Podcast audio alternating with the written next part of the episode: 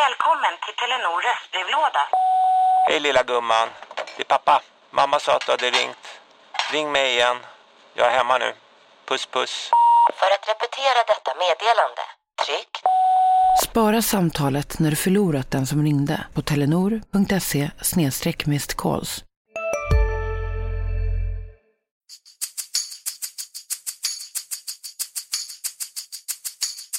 Det har varit mycket, mycket snack om det här inhoppet. Det är svårt att förbereda sig. Va? Så att, eh, det är mycket känslor som väller över.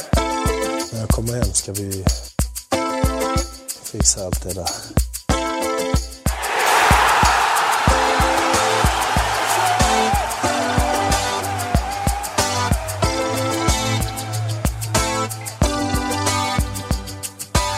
Välkomna tillbaka till MFF-podden. Det här är avsnitt 133. Jag heter Fredrik Hedenskog, fortfarande lite hostig. Eh, har sällskap av två eh, pigga men ändå lite slitna herrar. Eh, Max Wiman och Fredrik Lindstrand. Det stämmer. Så är det nu. Det var korrekt fram till pigga. Eh, Det är ju eh, något av en tradition det här nu att vi sitter här på hösten och pratar om Malmö FFs Idag, senaste SM-guld. idag heter den Guldpodden. Det var, det var ju femte raka, femte raka guldbevakningen här nere. IFK Norrköping var ju Ja, säkrade det. mot MFF där. Så Ja. det Ja. Så vi, Den vi köpte tar- inte många supportrar. Nej, Ja, men det är bra. de kanske tyckte det var roligt, men det är bara så att det är liksom någon slags guldgaranti om hösten. Ja, nu. ja, just det. Alltså Malmö kan ta åt sig lite av den. Ja, det tycker jag. Ja, men det för, för min del så var det det absolut roligaste roligaste att bevaka. Ehm, jag eh, tänker att vi ska såklart prata en hel en del om detta guld ur olika infallsvinklar. Men vi börjar väl ändå med ehm, själva matchen ehm, som gav guld i slutändan och eh, det firande som sedan följde. Ehm, för den som har drabbats av akut minnesförlust eller som möjligen har levt i en eh, MFF-fri bubbla eh, några dagar. Vilket ju verkar hö- högst osannolikt om man också lyssnar på den här podden. Men ändå. Eh, så gjorde MFF en ganska slät figur i första halvlek. Låg under med 0-1 i paus. Eh, för att sedan eh, ta över matchen fullständigt i andra halvlek. Eh, Carlos Strandberg hann ju missa både boll och öppet mål innan han sen tryckte in sitt första MFF-mål och kvitterade. Lasse Nielsen gjorde sen sitt första MFF-mål och gav MFF ledningen och Anders Christiansen avslutade med sitt grannaste MFF-mål jag gillar grannaste. där. och satte punkt för det hela. Eh, Och det blev då 3-1 och eh, guldeuforin kunde utbryta på Östgötaporten. Detta härliga arenanamn. Ehm, och då är ju egentligen ehm, frågan, eh, om vi tar matchen för sig, hur... Eh, det, när man såg den på avstånd, det vill säga eh, på en nyhetsredaktion i Malmö på en tv, eh, så kändes det som eh, att scenförändringen var total mellan halvlekarna. Då är frågan hur, hur kunde MFF åstadkomma detta? Det Kanske Magnus Perssons utskällning av Jens Gustafsson i paus som gav den effekten. Eh, eh, ska, ska väl vråla på engelska till Jens Gustafsson. Att någonting med We will kill you in the second half. Coolt. Jens Gustafsson hade sagt någonting innan där. På, Ja. Ja, de hade bråkat om Lewickis eh, straffsituation. straffsituation där. Jag- Men jag tror faktiskt att eh, den där straffsituationen blev lite avgörande. Fast jag trodde att den skulle bli avgörande åt andra hållet. Jag tänkte så att hade de fått straffen med sig och gått in med 1-1 i paus då, då hade de liksom gått ut och kört över. Så kände jag själv i paus. Men nu tänkte jag att det verkar så oerhört irriterat och liksom nästan lite hängande huvuden bland spelarna att de inte fick den där straffen. Som jag... Det var 50-50-läge kan jag känna. Jag har sett reprisen från många håll. Från ett håll ser det ut som var givet. Domarhållet så ser det ut som att det ska vara straff. Men vänder man på kameran och ser det från, från kortlinjen så att säga så, så kan jag nog se anledningar till att fria. Inte för att det spelar någon roll nu, men ja, jag, jag trodde att den skulle bli mer avgörande den situationen åt andra hållet. Jag, eh, jag tyckte det var straff, bara- mycket, sådär väldigt kort. Men sen tyckte jag att matchen, för, innan matchen började så, så kände jag att det fanns två scenarion. Och det märkliga var att jag fick uppleva båda två. Eh, därför att första halvlek blev det här passiva, nästan lite, eh, kanske inte ängsliga är väl att ta i, men det fanns någon sorts, precis som att det kändes som att de visste om att de kunde vinna och inte riktigt vågade göra det. Och det andra scenariot jag hade framför mig det var liksom ett lag som har ett stort självförtroende, har många som har vunnit tidigare och som i det här läget ser möjligheten att bara tuta och kör. Och det var ju det som hände i andra halvlek. Och idrott är ju väldigt konstigt och det är, det är ju ganska märkligt att det kan bli två så helt olika ansikten och alla var ju verkligen överens om att det var så. Och att första halvlek var en sån där, kanske en av de tamare, alltså lite, vi pratar Örebro och Kalmar och så vidare, utan att vara katastrof. Eh, och sen andra halvlek där man liksom bara bestämmer allting i princip. Eh, med snygga mål, ställer sig högre upp i banan, ett helt annat passningsspel och framförallt en helt annan intensitet och, och liksom vilja att jaga boll och Det motståndare. var inte bara på plan, det var lite nervöst i första heller. Jag tyckte liksom, det kändes som att bland de bortaföljerna, jag har ju inte upplevt alla bortamatcher de senaste åren, men det var ju eh, liksom ett av de sämre trycken i första Mm. halvlek också. Det var inte mycket, det var inte mycket sång och sådär. Det kändes som att det var... Om man jämför med till exempel Borås när de säkrade guldet där uppe, då var det ju liksom klacken som hade ju bara bestämt sig för att de skulle jaga fram guldet på något sätt. Eh, och s, eh, delvis var det väl så i Stockholm också, men det är ju svårt när, när de möter AIK. Eh, de kunde ju lika Friends är så stor. ja. De kunde, Kunde suttit på Kungsholmen och sett Ja. matchen, det är ingen större skillnad. nej. Eh, Men den här andra halvleken, var det, var det bara inst- en inställningsfråga eller såg ni några taktiska förändringar också? Norrköping var ju väldigt bra. Det får man inte glömma av. De, det är ju deras hemmaplan och deras eh, konstgräs. De vet hur de ska spela. Och den här 3-4-3-uppställningen de har gått över till på slutet var ju... Eh, var, den, den är svår att få grepp på. Och så, nu ska man inte hugga på någon efter en guld, eh, guld eh, eller efter ett fixat guld. Men det var ju tydligt hur en Norrköpings taktik låg i första halvlek och verkligen överbelasta på Berang Safaris kant där med, med den speeden de, de hade där ute och då, framförallt i att försöka få David Moberg Karlsson då rättvänd framför MFFs backlinje och, och så kommer Wahlqvist och sticker runt på högerkanten där och det var, där, så, där kom de ju många gånger. Och det, de spelar ju väldigt, väldigt, väldigt bra Norrköping. Sen eh, tror jag också att eh, MFF ändrade ju taktiskt i paus också att man ville ha upp fler långa bollar bakom deras backlinje. Och var, där hade ju MFF nytta då av samma kant, eller samma yta av planen om jag uttrycker mig så. Eh, Där plötsligt Andreas Windheim for fram som en raket eh, och eh, hade ju ett par farliga inlägg innan det väl blev mål. Eh, Och eh, det, det kändes som att de satte fart på bollen på ett annat sätt, bestämde tempot i matchen och lät inte Norrköpings försvar liksom hitta positionerna och stå där i lugn och ro. Mm. Men det var som att det, det, mitt, in i mittfältet, det var lite för stora luckor mellan dem. Eh, där bollarna lite för enkelt kunde få hitta fram. Det var lite för enkelt att spela sig igenom Malmös mittfält helt enkelt. Och jag tror att hela laget klev upp. Jag, man, vi tänkte kanske inte så mycket på det då, men hela laget klev högre upp i banan och då, då blev kanske avstånden mindre också. Ehm, Det var ju det var rätt så... eh, ehm, Det var ganska bra tändning ändå på planen kändes det som. Första, framförallt från Norrköping. Eh, Det var ju lite mer... eh, vad ska man säga, det andades eh, lite mer stormatchen än vad de här eh, mötena har varit mellan de här lagen innan. Med undantag för Norrköpings guldmatch i, Och i- och första omgången säsongen efter. Ja, även i fjol så var ju Norrköping det laget som hotade. Var ju med, förvånansvärt länge orkade de ju faktiskt hålla kvar. Det var ju egentligen den matchen där uppe som lite avgjorde guldracet även då. Mm, det stämmer. MFF vann 2-1 kanske, var det så? Kari Andersson gjorde mål här för mig. Ja, det stämmer nog det också. Det, skedde, det var på en dag när ett år. Det var Ja. det mm, samma helg. Det var en jäkla massa skador i MFF innan då. Ja. Vilket är den stora skillnaden mot i år då. Men, ja, men det är intressant det där med när man ska analysera den här matchen. Det är nästan som man inte riktigt kommer ihåg så mycket för att det, den matchen som ett lag vinner guldet i är ju alltid den minst analyserade matchen eftersom ingen riktigt bryr sig om vad som hände på plan i just den matchen. Eftersom man pratar om så mycket annat sen efteråt.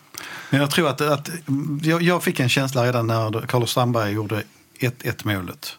Att eh, nu vänder Malmö det här. Alltså det, var, det kom så pass tidigt och de hade, vänt det spelmässiga så mycket. Och jag tyckte man märkte ganska snabbt och framförallt märkte man efter 2-1 att Norrköpingsspelarna de fick gavnackar och hängde med axlarna. Liksom. De, de, de kände säkert också att nu har Malmö så mycket att spela för. Så att, eh, alltså det är ju så mycket psykologi i idrott ibland så det är nästan tramsigt. Men för att återvända till den Norrköping som du tog upp. Det, det är ganska, jag tycker det är härligt att de är ett lag eh, som är där uppe igen. För de har en väldigt fin ungdoms, eh, ungdomssektion. De har, ett, eh, de har en bra tränare som är ett ganska intressant sätt och modernt sätt att se på fotboll. Och sen så på, ovanför ena eh, eh vad heter det, långsideläktaren så ser man ju deras titlar, alla de här årtalen då. Det, är ju liksom, det finns ju en väldigt stolt och fin tradition i staden och en historisk rivalitet med MFF. Nu går ju den eh, så långt bak i tiden så att jag knappt mina föräldrar var påtänkta än. Men, men det är liksom... Det, det finns ju en tradition där och det är, rätt, det, det är lite härligt att de är, är med där uppe i toppen. För det känns som att de... Det är en klubb som lite trivs med det. Som mår bra av det. Eh, Det är ju, ja, det, man får väl, eh, huvudrivaliteten får man ju gå rätt långt tillbaka. Ja, den är ju... Det är till Gunnar Nordahls Ja. dagar. Ja, de hade väl haft eh, två stycken, st- en på 40-50 eh, övergången där, när 40-tal blev 50-tal och även en i början av 60-talet. Och då var det ju MFF och Norrköping som lite slogs om det där. Och sen hade de några bra år på, i, i slutet på 80-talet också. Eh, De- ja, minns ju, man minns ju med eh, som Även som, om man försöker vara objektiv åskådare så minns man ju med fasa den SM-finalen som avgjordes på straffar. Det var faktiskt ingen hit. Nej, precis. Och de hade även, nu ska vi se, så jag har faktiskt skrivit upp detta. 1992 vann de ju eh, grundserien.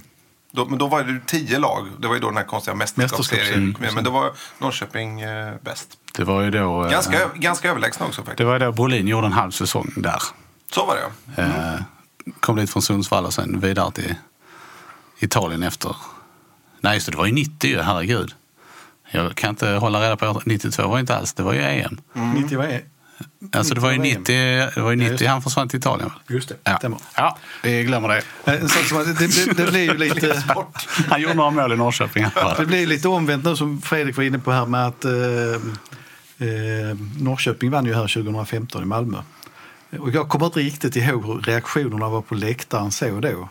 Eh, men i, nu i Norrköping var det väldigt tydligt att man såg en väldigt stor bitterhet och nästan Alltså inte aggressivt så, men det, det, när, när Malmö gjorde 3-1 då var det väldigt många som gick. Och liksom vände ryggen och man såg att det snackades och muttrades och skakades på huvudet. Och jag tror inte det var att Norrköping förlorade utan det var lite grann det här att fan de här Malmö vinner igen. Eh, och där finns väl också den där gamla rivaliteten. Plus att jag tror att, att övriga fotbollssverige har nog lite sån frustration nu över att eh, det är ju oundvikligt att Malmö dominerar ganska eftertryckligt. Eh, och att det säkert svider i många av de här stora klubbarna och deras supporterled. Eh, Det för oss ju eh, in på en, en diskussionspunkt här som jag tänkte vi skulle ta upp, näm- nämligen de gulden som MFF har tagit på senare år. Eh, Från 2010 och framåt tycker jag vi kan begränsa oss till guldet 2004. Det känns lite... Men Det är som en annan tidsera också. Ja. Det var som att den nya epoken började lite med flytten in på stadion. Det är liksom det. Man kan ju säga att egentligen guldet 2004 är det som har bäddat för alla de andra gulden. Eh, För det var ju oerhört viktigt för MFF att få den brytpunkten. Och det det det är skapades liksom- ju ett pu- publikintresse. Och Ja. liksom, även, om, och, och, även om man kan väl säga att det som vi upplever på läktarna idag har väl kanske sin började gro någonstans lite innan det så, så var det i alla fall där det slog ut i blom på något sätt. Det var väl över 20 000 i snitt den säsongen. Ja, det var det. jag för mig. Det var det. Ehm, det krävdes ju å andra sidan för att det skulle kännas någorlunda okej på, på gamla stadion. Eh, men om vi jämför då med, med gulden eh, 2010, 2013, 2014 eh, och 2016. Eh, ser ni, är det någonting ni tänker spontant att, eh, där det här guldet skiljer sig? Mot de tidigare? Nej, jag är snarare så att de andra skiljer sig. Nej, men 2016 är väl ganska likt på sitt sätt. Alltså att, eh, till vissa delar i alla fall. Alltså, Ja, det är lite volym 1 och 2 liksom. Ja. Eh, jag vet inte, om jag börjar någonstans, bara brottats fram och tillbaka. Jag tog faktiskt grabben till hjälp där hemma också för att liksom ha någon att bolla med här. Så, så någonstans tror jag att guldet 2013 var väldigt viktigt och avgörande för Malmö FF på en massa olika sätt.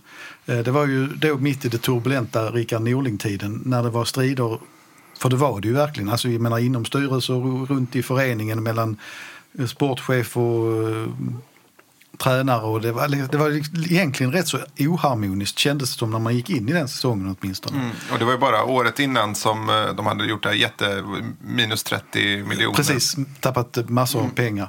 Och eh, någonstans eh, att man liksom höll ihop det och eh, eh, inte minst just också sättet när det började. Molins kom hem på hösten. Eh, guldmatchen i Borås, där jag nämner det här med publiken, där verkligen publiken bestämde sig att nu skulle de fixa det här. Och jag tror att Molins var ju en sån spelare med mycket känslor som inspirerades och gjorde ju två fantastiska mål i den matchen. Och det ledde ju sen till eh, någonstans eh, att, att dels kvalificerade man sig för Champions League-kval men man bäddade också för att få hit Åge Hareide. Eh, och eh, alltså på något sätt så är ju Åges guld året efter, det leder till Champions League året igen men det är ju ändå den här första gången som jag tycker är starkast. Så att det kanske är det viktigaste guldet kan jag tycka. Det känns ju också högst osäkert om man hade fått hem Marcus Rosenberg utan det Utan det guldet. guldet, det är sant. Det är sant, det är absolut.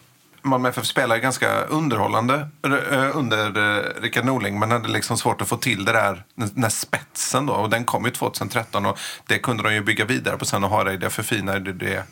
Eller han gjorde väl mer än, att förfina någonting men han, det blev ju klart effektivare under honom och rakare och tydligare och mer Europa-anpassat då framförallt. Men, men ska man bara säga det som isolerade händelser på kanske mer så här reporter-personligt perspektiv så, så för mig var nog 2010-guldet så, så att säga häftigast. Dels för att det var min första som reporter, mitt första guld som jag fick liksom rapportera om. Du har ju många som spelare innan. Ja, ja, ja precis. Nej, man i ju- Bo- Bohuslän. Precis. Nej, där har man ju en del titlar, va? men det behöver vi inte prata om nu. Men, ehm, nej, men det har ju det här, eh, dels att det var ganska hemvävt material, ganska ungt material, inget material som direkt stack ut sådär. Som det hade snackat om så mycket i, i förhand så, utan det var liksom lite under, man kan väl inte säga att Malmö FF någonsin är en underdog liksom, men det var ändå så här, Aggo Mehmeti och Daniel Larsson, det var kanske inget, inget anfallspar som som skrämde slag för folk på förhand. Sen så blev det ju verkligen så. Men eh, och det är ju fortfarande ett poängmässigt bästa guldet. Ja, I allsvenskan någonsin är det ju faktiskt det. Eh, Och eh, sen var dramaturgin, den här kampen mot Helsingborg in med sluttampen och så. Det var, det var häftigt liksom. Och, sen, och det blev liksom... Nej, det blev, det blev ett startskott för någonting, även om 2013 då är vi, kanske viktigare för, för det vi upplever nu, för det finns en tydlig röd tråd däremellan. Nej, alltså jag håller med. För just, alltså 2010 där satte jag ju stämpeln just spänningen. Det var ju det mest spännande guldet.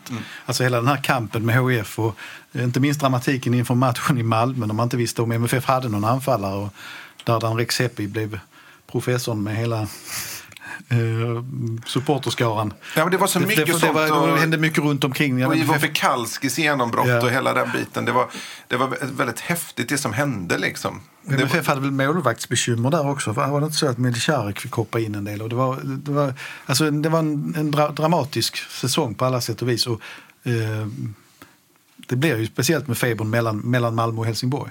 Den gången säkrades det ju här på hemmaplan också mot Mjällby sista matchen. Den blev ju inte så dramatisk som jag minns det. Därför att Malmö hade ju haft svårt med Mjällby tidigare men man fick ett hyfsat tidigt ledningsmål och det var rätt så stabilt. Dessutom tappade väl HF i sin sista match om jag minns rätt ja, just det. poäng.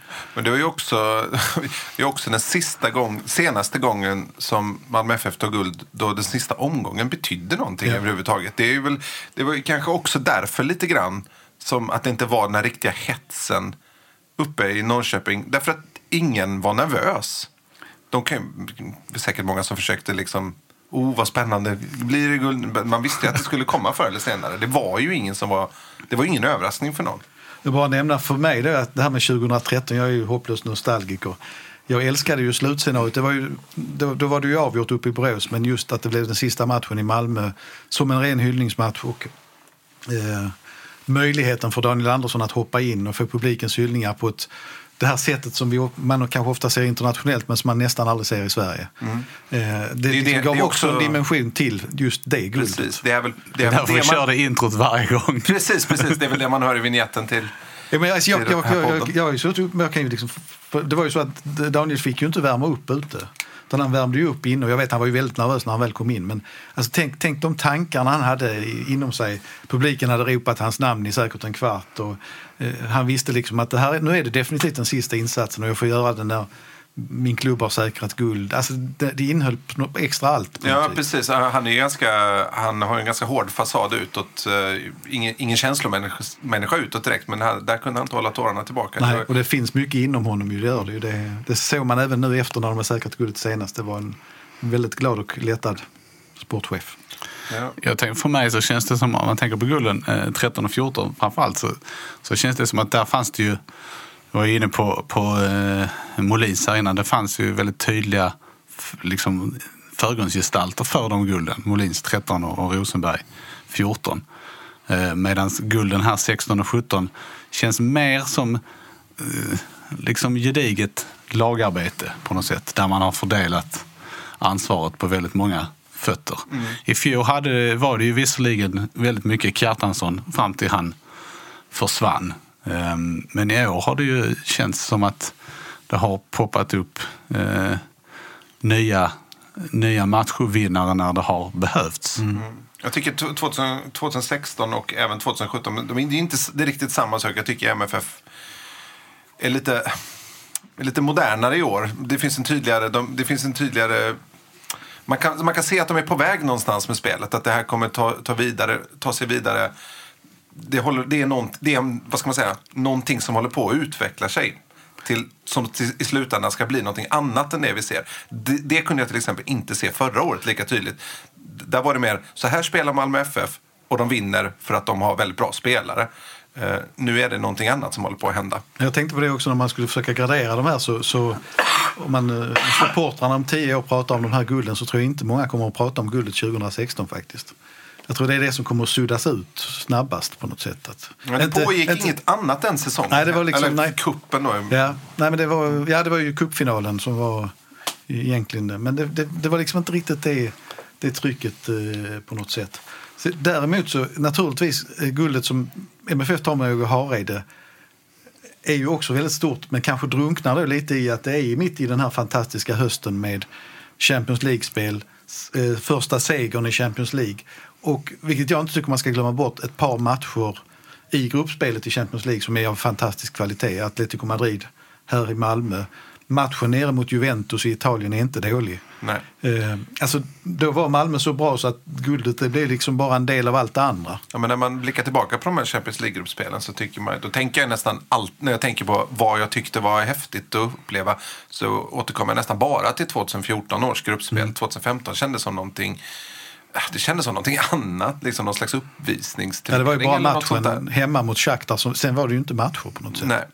Men, ehm, men jag tycker framförallt 2017 guldet är ett bevis på, att, på Malmö FFs om 2016-guldet var, ett- var ett bevis för dominansen, den ekonomiska dominansen. Man hade helt enkelt värvat ihop ett så bra lag så att ja, man vann. Så är 2017 års dominans mer ett bevis på att klubben är mycket modernare än sina utmanare. Det, det är inte bara att man har pengar, det är att göra det lite för lätt för sig att bara förklara framgångarna med att ja, de är rika. Men man har också en, en hunger av att utvecklas och man har en modern organisation. Det, är ju inte, det, det finns ju en offensiv tränare, det finns en analytiker, det finns en scoutavdelning. Och, alltså liksom, man är så mycket bättre bättre än, än konkurrenterna på just de här detaljbitarna. Och där kommer ju Magnus Perssons noggrannhet också med in i spelet. Att han, hur han tar sig an matcher och vad han ger för direktiv. Och han pratar ju hela tiden om att det handlar om att, att liksom överbelasta motståndarna där de är svaga. Och det har ju MFF varit oerhört bra på. Det är ju förklaringen till, till varför man har avgjort matcher sent snarare än att det skulle ha med tur att göra. Jag tycker pusselbitarna har fallit på plats de senaste månaderna egentligen. Väldigt mycket. Eh, och även framåt. Jag ser du Fredrik eller Lindstrand nämnde ju eh, den här nya träningsanläggningen också. Som då, eh, det låter ambitiöst med anläggning men det är ju inte, det är inte bara en plan utan det är ju en st- större yta. Alltså att man kommer att ta ytterligare ett kliv där och att de här jag har fått en sån spänd, eh, vad ska vi säga, eh, spänd framåtkänsla mot Europaspelet nästa sommar redan nu. Därför att jag tycker att det jag sett de senaste veckorna är Malmö FF mycket mer förberett för den utmaningen än vad man var i våras. För jag tycker hur mycket man än pratar runt så, så var inte MFF tillräckligt bra och tillräckligt förberett för att möta Vardar. Och jag tror inte att den, om vi hade ställt den här elvan i Malmö FF på benen mot Vardar Skopje nu så hade Malmö FF gått vidare om ni förstår vad jag menar. Jag tror att man är betydligt längre fram. Men det handlar om när, när sådana här dynastier så att säga tar slut eller när man helt enkelt bara gör dåliga insatser och till exempel åker ut mot Landskrona i kuppen fast man ska vinna då, helt givet. Så handlar det mycket om hur man tar sig an uppgifterna. Malmö FF behöver ju inte man kan inte säga så här, ni, ska bara vara hungrigt på plan när ni går ut och, och, och möter motståndare. Då ska ni ha, alltid vara taggade. Man måste även vara taggad i organisationen som helhet. Och det är bygget av en hybridplan då. Det handlar ju om att man är hungrig. Man vill utvecklas. Man står inte still. Och det, det kan vara detaljer från ja, som när Greger Andreevski sågar laget för att de äter på O'Learys till exempel. Nu vet man ju inte hur mycket det stämde. Men det säger ju också någonting. Han är, han är upprörd för att laget inte tar sig an kostbiten ordentligt. Det handlar också om eh, hunger. Och, och det kan handla om att gymutrustningen är för gammal. Som Markus Rosenberg väl har Ja, de har, de har byggt om hela gymmet Ja, precis. Han har väl kritiserat det och nu, nu vi ska vara bäst där också. Det handlar ju om, och det, där, där har ju, det är ju där Markus Rosenberg har ju en enorm tyngd. Och han har en tyngd på ett, ett annat sammanhang som jag tycker är lite spännande också faktiskt. Och det kan låta eh, löjligt nästan, men, men eh, nu tittar jag på Golf-Fredrik här. Eh, Det har hänt någonting under det här året. Man pratar alltid om att det är bra sammanhållning alltid. Men det är en annan typ av sammanhållning i årets MFF. Eh, och det handlar om att man faktiskt har börjat göra saker bredvid planen tillsammans. Där, jag ska inte säga att spelare känt sig pressade, men jag senast pratade med Andreas Windheim så höll han på att ta grönt kort. För att det gäller att vara med i det här golfgänget om man ska vara med. Och de har ju organiserat, under träningslägerna såg de till att komma iväg. Det är inte så många veckor sedan eh, de efter en träning hade bussen stående och så drog de iväg ut och spelade golf allihopa. Eh, och de här aktiviteterna tror jag stärker viljan att vinna tillsammans ännu mer faktiskt. Eh, Och annars är det kanske ett av fotbollens eh, större problem idag i Sverige att, att det har bara blivit ett jobb där man går till och sen går man hem. Eh, Och där tror jag fotbollen skiljer sig från hockeyn eftersom hockeyn har så jäkla många matcher så att de träffas hela tiden. För MFF, en annan gemensam MFF-aktivitet apropå kort då skulle kunna vara körkort också. Så att alla i laget har det till nästa säsong också. Alla som är tillräckligt gamla. Precis. Nästan råd att betala de här uppkörningarna nu för, för folk med alla de här pengarna. Eh, Men om man, får man, om man får kasta sig tillbaka lite igen eh, mellan gulden. Absolut, jag vill bara säga att jag tycker att de tar alldeles för, eh, för lätt på golfen. Det är mycket viktigare än att gå omkring och ha roligt. Ja, Men, men jag skulle bara säga det att Markus Rosenberg är den som har drivit fram det också väldigt ja, det mycket. Jag hoppas att de tävlar ordentligt när de spelar. Det skulle, inte spelar skulle, inte förvå- skulle inte förvåna mig om detta, snar, golfen snarare blir en demoraliserande effekt eftersom de blir vansinniga på att förlora och så vidare. Nej, men de är försiktiga, de spelar alltid lagtävlingar. Jaha, okej. Mesar. Eh, hur som helst. Men om man bara tittar på, om man bryter ut dem Du liksom... skulle se dirigent precis. Jag säga, vill egentligen att vi ska stå upp och prata för man får mer pondus då, liksom, trycka till. Men eh, jo, 2014-guldet är väl, om jag får döpa dem till till någonting så är det det bästa guldet så att säga. Det känns som, eh, förvisso, förvisso plockade man eh, färskt poäng av de gulden man har tagit då. Förutsatt att MFF tar tre poäng i år då. Bara 62 poäng. Men det var ju en kass avslutning där. Där de fokuserade på Champions League istället för allsvenskan. Där de redan säkrat det då. Mot AIK borta. Men det laget Malmö FF hade 2014. Oerhört bra spelarmaterial. Som har gått långt. Väldigt många utav dem. D- där har trupperna inte riktigt varit i närheten av sen. Eller i närheten har de varit. Men det är liksom det känns som namnmässigt liksom Forsberg, Erik Johansson ja, och Rosenberg, Molins, Albornoz. Alltså det var, det var en ganska hög klass på laget där. Och Pontus Jansson kvar där också. Gick inte han- han den sommaren? Han gick på sommaren, ja. Han var lite petad där i och för sig på, grund av det. ja, just det. Men äh, oerhört namnstark. Hellander också då förstås. Och, ja, jag missade sig. Ado kom den sommaren. Tinnerom kom den sommaren. Det är, ju, det är alltså ett oerhört namnstarkt gäng liksom. Och sen, eh, och, som sagt, då, både vinna SM-guld och gå till Champions League. Det är... ja. Det året då är det bästa. Det är, Nej, det, är ju- det, det, kommer ju, det, det kommer man nog när man ser tillbaka på det här decenniet minnas som fortfarande liksom det här riktigt tunga året. Liksom. Jag tänkte, för, eh, apropå mm, organisationen kring laget som ni pratade om. Känns det inte lite grann som att man har... Eh, man får en känsla av att den organisationen som, som finns nu kommer att kunna eh, vara kvar ett tag. Det är, liksom, det är lite de vibbarna jag, jag får. Ja, men det är ju, man ska komma ihåg att det är ju delvis nya krafter som har kommit in. Alltså sjukgymnasterna Jesper Robertsson och Alex Nilsson är ju nya. Eh, Jens Källström är ju ny. Olof Persson har ju inte varit här jättelänge heller. Det är ju Johnny Fels, men han hör ju till inventarierna. Liksom. Det var ju likadant när han stod i mål, det gick inte att ta bort honom. Uh, nej, men så det finns ju många, sen naturligtvis eh, typ läkare Per Herbertsson och Geo Andreevski, de har, ju- de har ju inte lika dagliga roller. Men jag tror nog lite grann som du säger att uh, det känns uh, rätt så stabilt runt omkring där.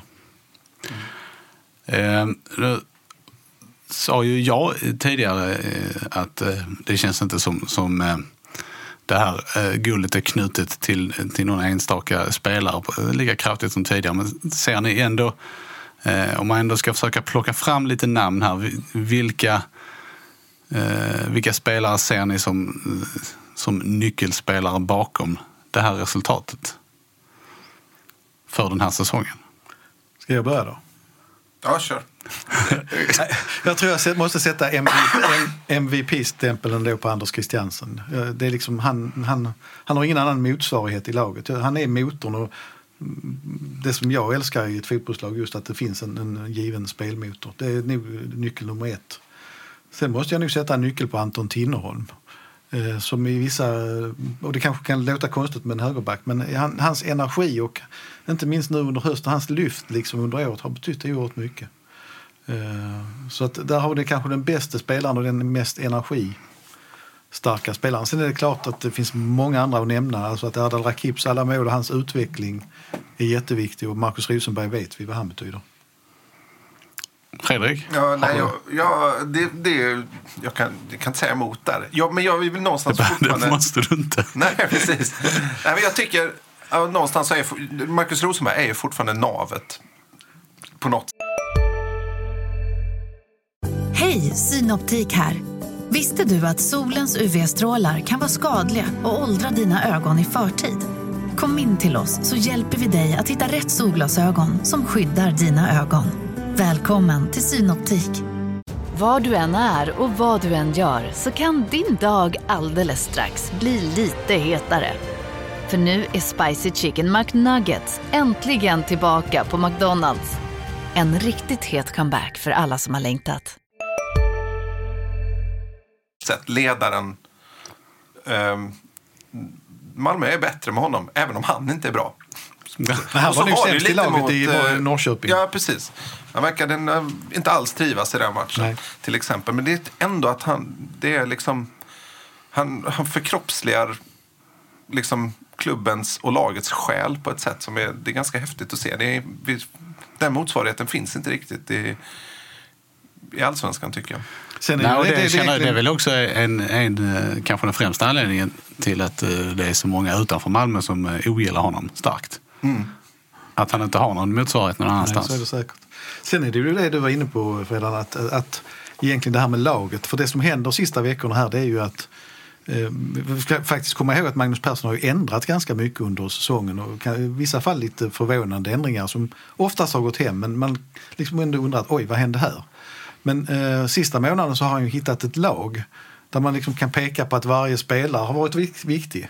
Eh, alltså där mittbackarna plötsligt fungerar. Johan Dahlin trygg i målet. Berang Safari har varit hel ända fram i guldmatchen. Erdal Akip har hittat sin roll. Oskar Lewicki är mycket bättre än i våras. Och trygg tillsammans med Christiansen. Jo Inge Berget har blivit wingback utan att veta om det. Och inte minst det sista laget tycker jag då de allra senaste matcherna då att, att Rosenberg och Carlos Strandberg är förmodligen startparet 2018 om vi ska flytta fram. Alltså, Fredrik Lindstrand eh, har ju redan i två år vetat att det skulle bli succé med Carlos Strandberg i MFF. Är det så? Åtminstone ett. Eh, Men, men eh, där känns det ju verkligen som att det, det hände någonting med anfallsspelet i de här sista fyra, fem omgångarna. Eh, Och där känns det också som att det finns gott om utvecklingspotential i det anfallsparet. Ja, men det tycker jag också. Det känns När som de att Rosenberg fortfarande styr Strandberg väldigt mycket. Det, man kan nästan se på honom att han är lite ovan vad han ska göra i olika situationer. Det är lite så tidigare har liksom fått göra lite vad han vill där uppe, ofta som en spets själv. Liksom. Så här, nu, nu måste han rätta in sig i en tydlig idé och sådär. Det, inte riktigt, det säger väl lite om, om, om hur noggranna MFF är i sin, i sin taktik. Liksom. Att det, det, kräver rätt mycket av spelarna i den, att man får, man får vara vaken. Ja, jag tycker också så här att eh, det har ju sagts en del att, att ja, Strandberg har gjort väldigt mycket mål i de här senaste u Och liksom, ja, det har varit mot dåligt motstånd. Men jag det är ju så här att de spelarna som håller internationellt de visar ju sig i de matcherna också. Mm. Man ska någonstans komma ihåg att i det här eh, u landslaget så har ju alltså det, Carlos Strandberg sällskap av Gustav Engvall som har startat med honom och på bänken har alltså Alexander Isak och Jordan Larsson suttit. Eh, och det är, jag, vet, jag kan inte ens historiskt komma ihåg att Sverige har haft fyra så i, trots allt lovande anfallare på en gång med väldigt stora spetskvaliteter och att han då kliver fram, tar startplats och är den som gör målen. Eh, det visar att, att det finns mycket att hämta i honom. Mm. Eh, jag skulle vilja byta spår lite, eller vi har pratat lite om, om nyckelpersoner. Jag tänkte höra också om, om, om ni ser några nyckelmatcher, nyckelhändelser under den här säsongen. För det är ju ändå så att eh, även om eh, MFF har varit poängmässigt överlägset så har det varit många eh, sena avgöranden eh, som ju såklart när man summerar allting inte är någon slump. Men, men eh, jag tänkte ändå höra, finns det några särskilda matcher där ni känner att, att, eh, att de blev avgörande för, för allsvenskan? Djurgården borta. Måste, måste nog nämnas där tror jag. 1-0 Svanberg där. Det blev som... Noll avslutsmatchen. Ja, precis. Ja. Nej, men den kändes som att den, ja, den blev liksom en knäck där för, för serien i stort. Jag tycker den och alltså det, alla sena avgöranden har ju betydelse naturligtvis. Men, men det finns, det är ju, mot toppkonkurrenterna har de ju större betydelse. Och då hittar jag ett väldigt tydligt mönster faktiskt. För det är ju eh, matchen som Lindstrand nämner i första hand då. Men det är också Djurgården här i Malmö när Yoshi Jotun får på tidernas kanon med, i 86 minuten och Malmö vinner med 3-2. Och det är också ett, eh, en sedvanlig kamp på Friends Arena där Magnus Wolf Ekrem skickar in bollen till Felipe Carvalho som gör mål i 93 minuten. I en match där MFF saknar båda Mm. Eller tre mittback, för Rasmus Bengtsson var ju överhuvudtaget inte aktuell då.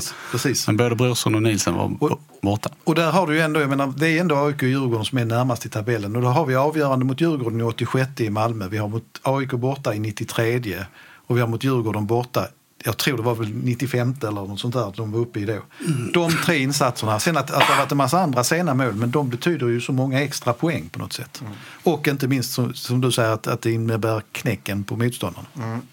Men det har varit några sådana, jag kommer ihåg, nu har jag, i och med att jag inte varit inne i bubblan förrän egentligen i, ja, från första september då när jag kom tillbaka efter föräldraledigheten. Så, så då sitter man inte med det så med huvudet i det så att säga på samma sätt. Men jag minns att jag tyckte att när de slog Häcken borta med 1-0 att då, jag vet inte om det berodde mest på att jag såg mitt eget allsvenska tips bara gå upp i rök där. Men det, var, det, det kändes också som en sån eh, styrkedemonstration. Det var, för mig att det var lite skador inblandade då också.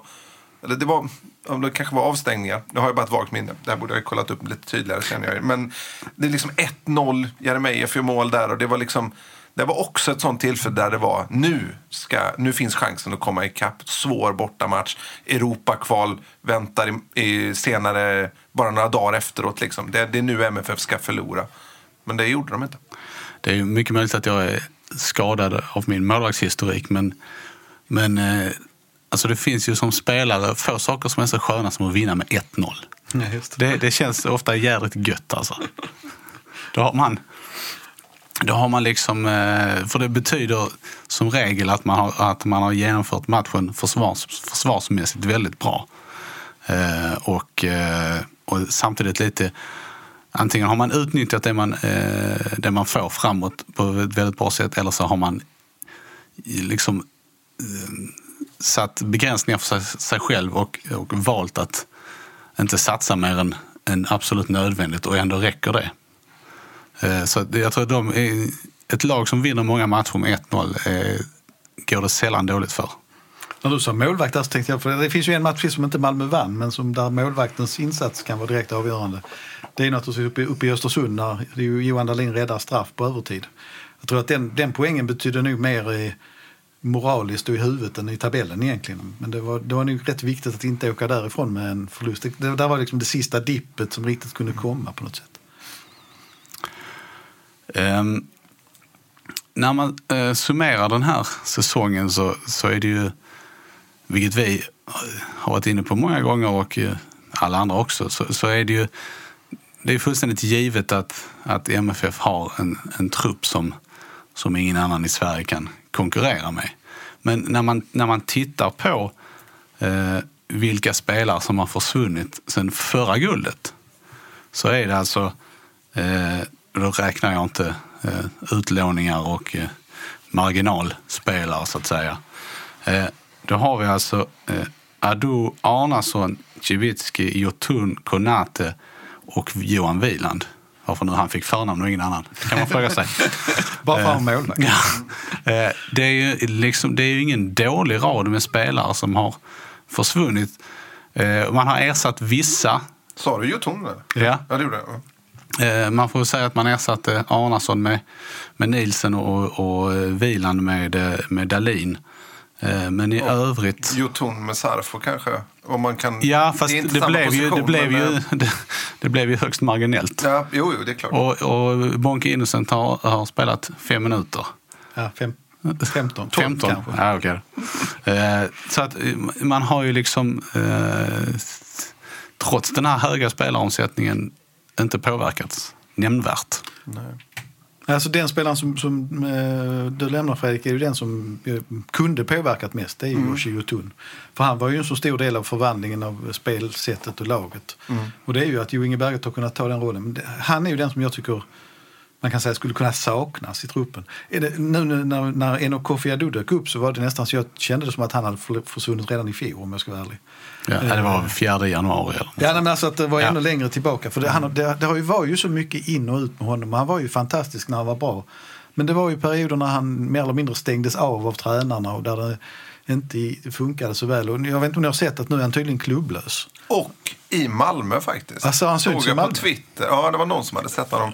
Det är, av någon konstig anledning så tycker jag alltid läser när spelare syns så är det alltid på ICA i Bunkeflo. Oj, Vad det är ju gör. ute i mina trakter nästan. Ja, men det var någon, där vet man ju inte trovärdighet om. Det kanske blir en grej att man ska twittra så att man har sett, sett folk på ICA Bunkeflo. Men det, det ska tydligen ha varit. Vi sätter så- en gubbe där. Så att? För- Punktbevaka Ica i Bunkeflo. Ja, jag tycker vi ska starta en lokalredaktion där ute.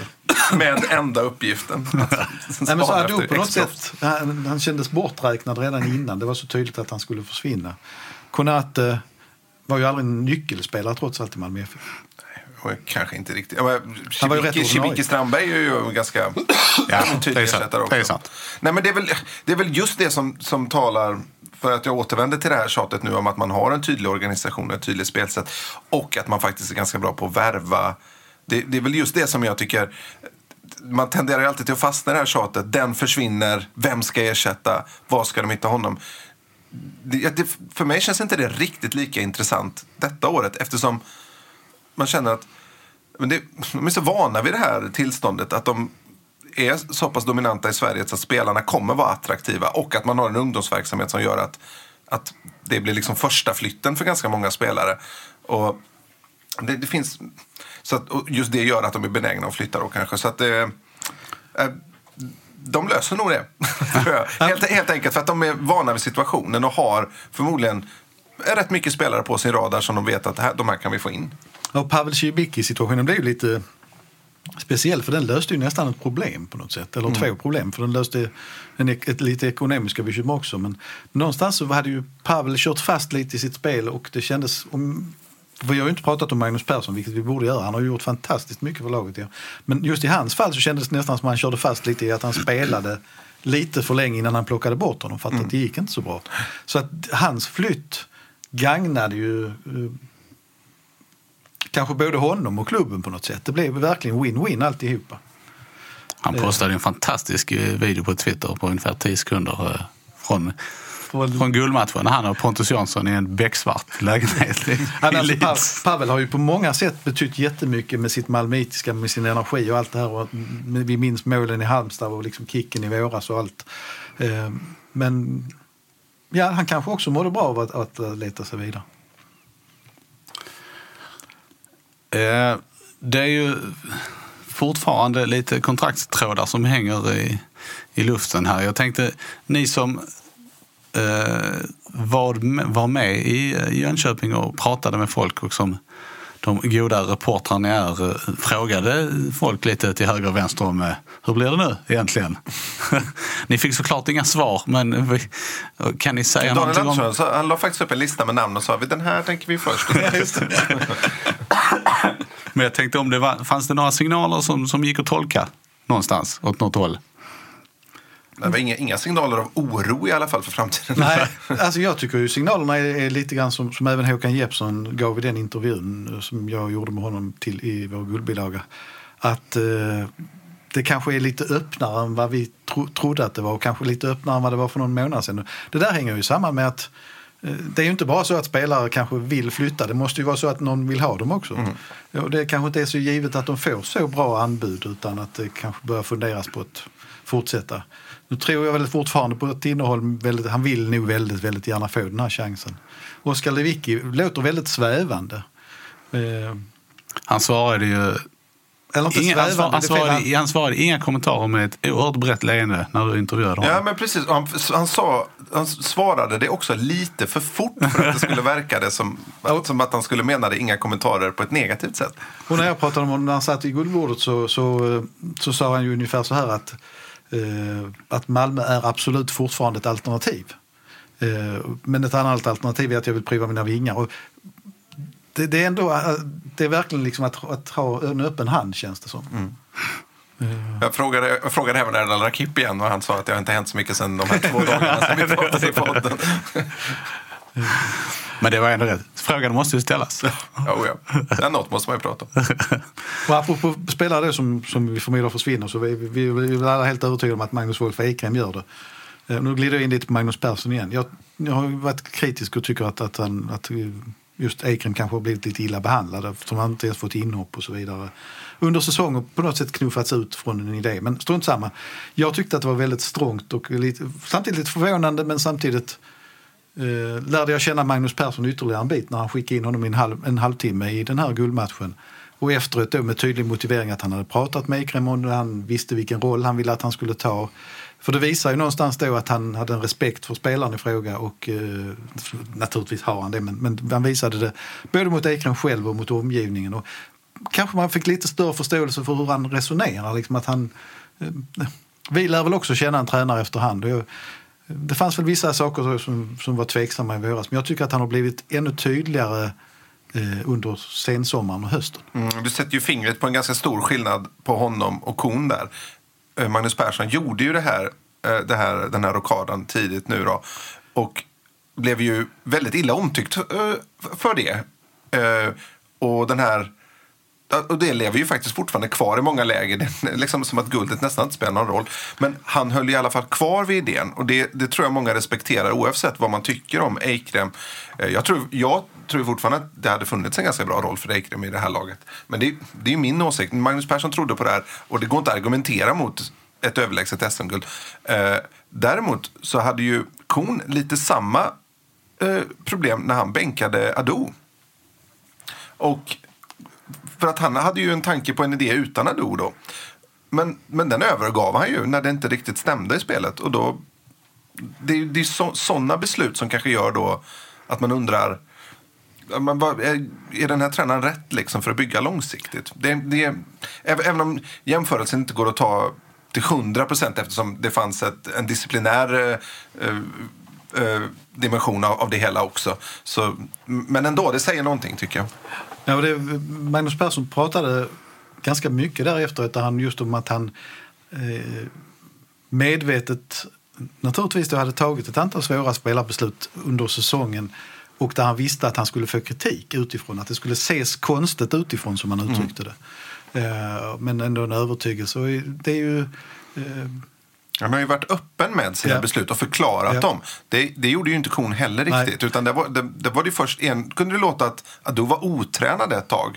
Och sen så var det att, att, att, han, att de var lite trötta på honom mellan raderna. Och, Han blev ju ofta lite också irriterad när han tvingades förklara sina beslut. ja. Lite, lite defensivt. I försvarsställning, ja precis. Och, och sen någonstans, jag menar, jag tycker ändå att den kritik som, som Magnus Persson har fått under delar av säsongen, den, den ska man stå för fortfarande. Alltså det, det, det, det har inte sett fantastiskt ut och, under hela tiden. Och ett tag tyckte jag liksom att linjerna i anfallsspel och sånt, jag, förstod inte dem riktigt. Men bitarna har ju fallit på plats efterhand och det är ju det som växer och det är ju det som gör att man har en ännu större förväntan inför fortsättningen på något sätt. Och det var väl den, precis som du är inne på Fredrik, att den förväntan hade man ju inte riktigt i fjol. För det, det var ju mer ett hoplapp på något sätt.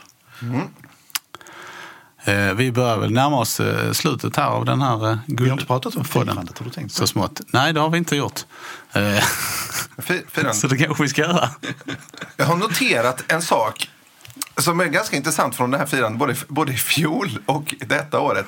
Är att Svidde får en oerhört central roll i det. Jag, Ja. jag vet inte om han har fått något storhetsvansinne eller sånt där. Nej, det han är, inte- är han inte bara en gammal hederlig linslus? Ja, men är det inte det? Han, är, För det finns nästan inte en bild från det som- där han inte dyker upp centralt. Ja, mitten står det. Och, så, och all, alltså folk som följer MFF slaviskt så att säga vet ju förstås vem han är och tycker att han är en, en rolig eh, pryl, eh, ro, pryl, rolig profil.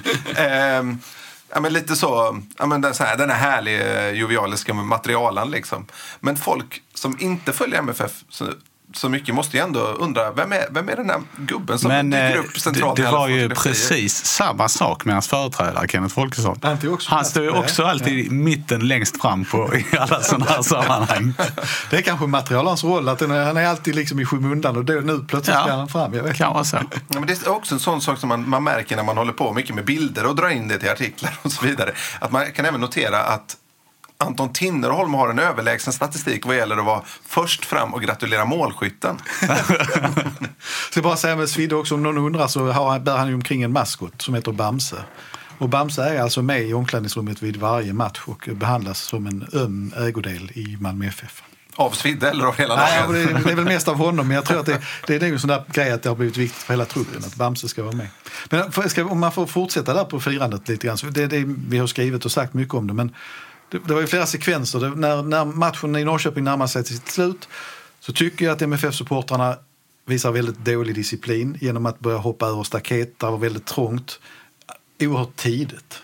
Eh, och jag, det spelar ingen roll om man säger att det är glädje och allt det här och de vill storma planen. Jag, jag, de har varit med, de har också rutin på guld, de borde ha avvaktat.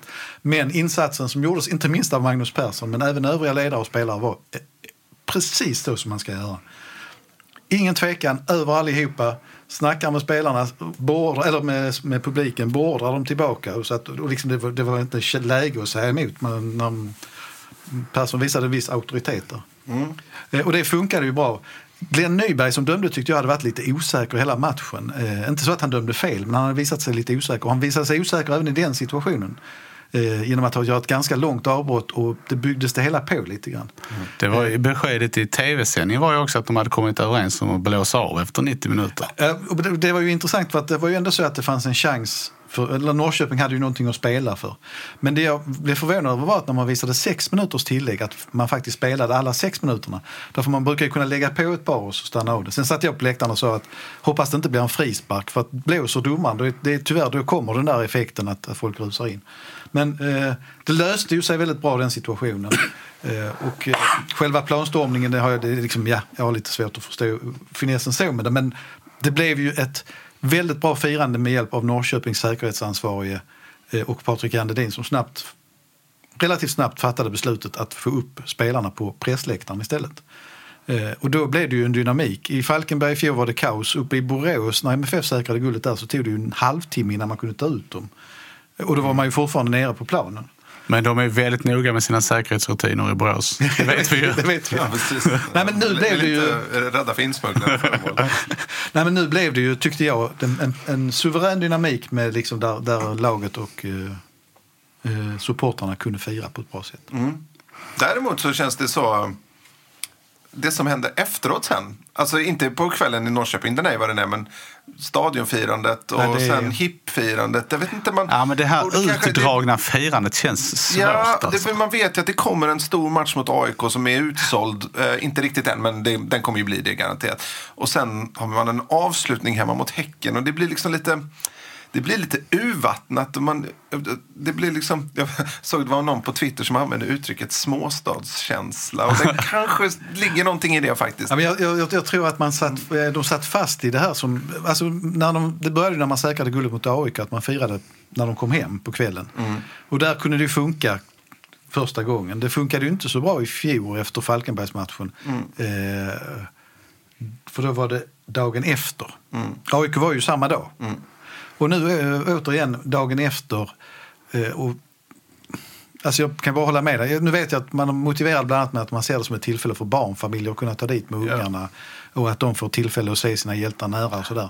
Men det, det, det lyfter inte och jag, jag tror att det var ett felbeslut att köra den grejen. Det, det, man hörde också på spelarna att de såg fram emot AIK-matchen. Ja. Som liksom sitt tillfälle att gå ut på ett stadion, även om man inte kan göra stora ceremonier eftersom det är en riktig match, men gå ut på stadion och hyllas. Ja, men det är kanske hellre då att man tar och tränar två dagar efter match och senare lägger den träningen till fem eller något sånt där så folk kan komma dit och... Det, jag vet inte hur många det var där igår, men kanske tusen eller? Ja, det, om jag frågar du mig så är det officiell siffra från Malmö FF var ju 1900 men det var ju Ja, det var inte riktigt överens om den Nej, siffran. men, men alltså de, Hockeysiffror. de, de Ja, kanske kan få de- Man kanske kan träna och så samlar man folk runt en träningsplan. Det är väldigt lätt att sitta här och säga efteråt. För att det är lätt att få uppfattningen efter ett guld att vi måste fixa någonting i Malmö imorgon.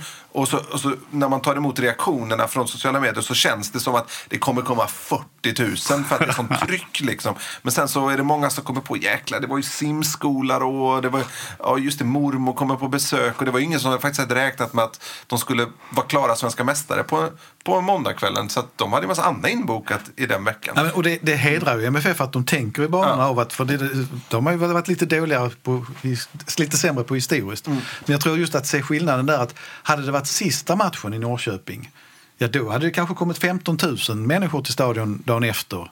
Men nu kommer det ju andra matcher Mm. efter, det kommer andra tillfällen. Och, eh, det, plus det faktum att MFF ändå har tagit ganska många guld de senaste åren. precis.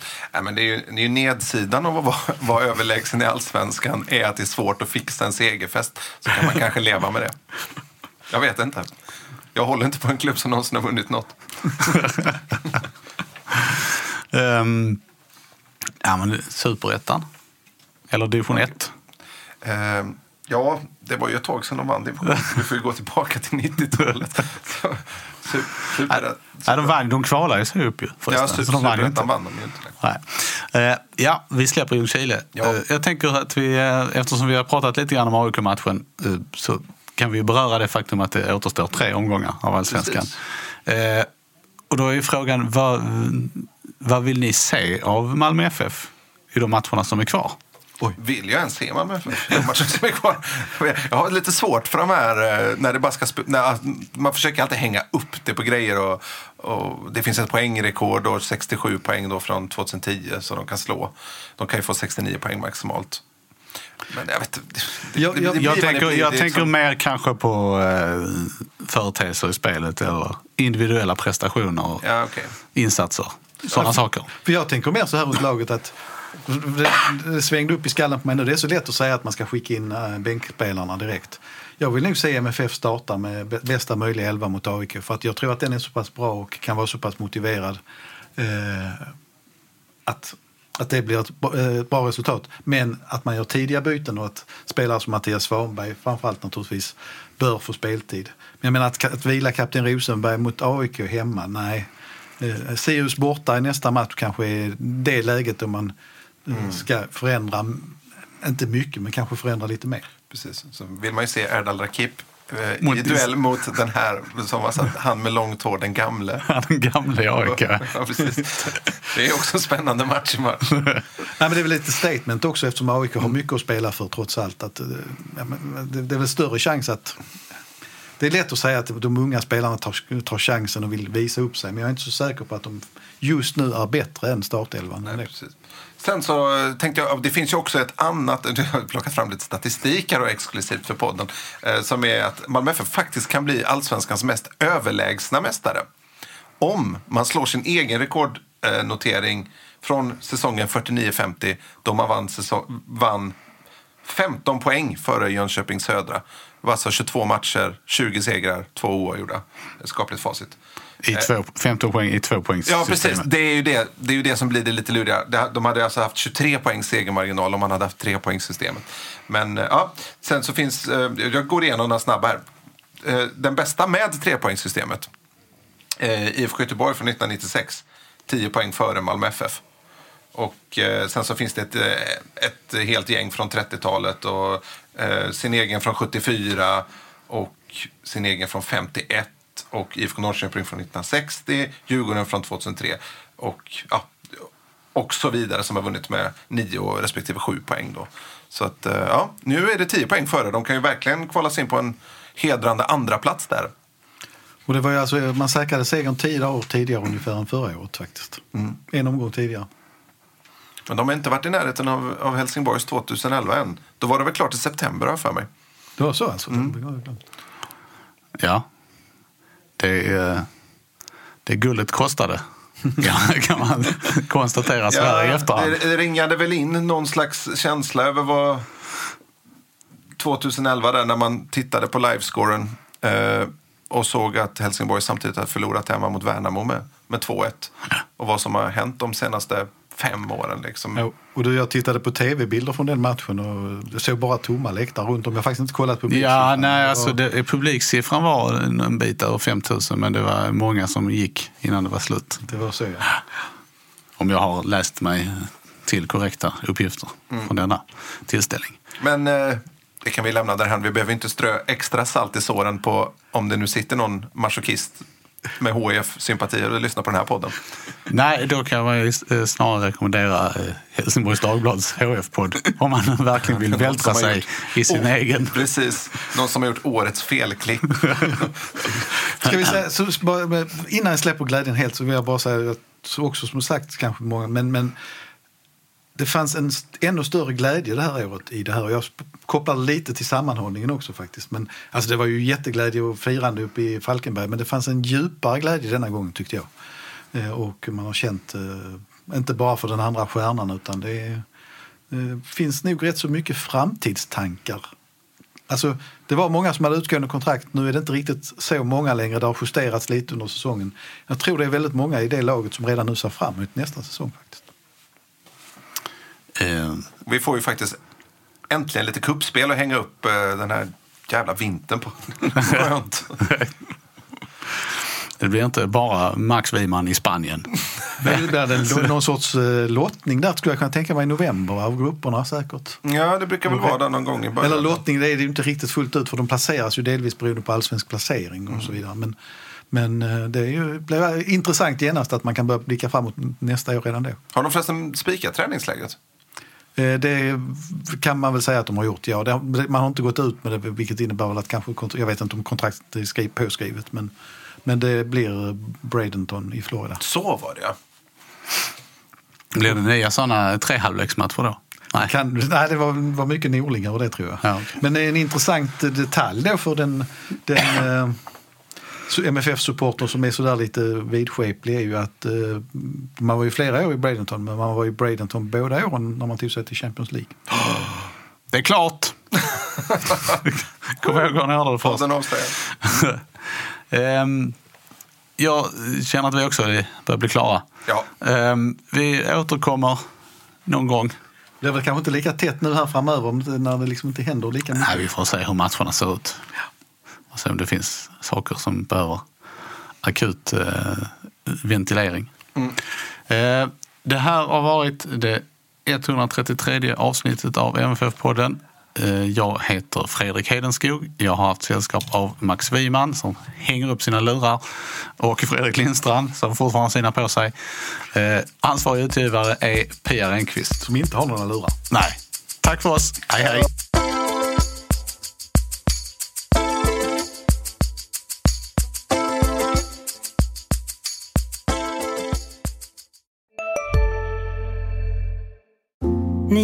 Om det största. Och det största är den minsta. Ni minns de första ögonblicken. Och den där blicken gör er starkare. Så starka att ni är ömtåliga. Men hittar trygghet i Sveriges populäraste barnförsäkring. Trygg Hansa. Trygghet för livet. Ja, Hallå? Pizzeria Grandiosa? Jag vill ha en Grandiosa capriciosa och en pepperoni. något mer? Med kaffefilter. Ja, Okej, ses samma.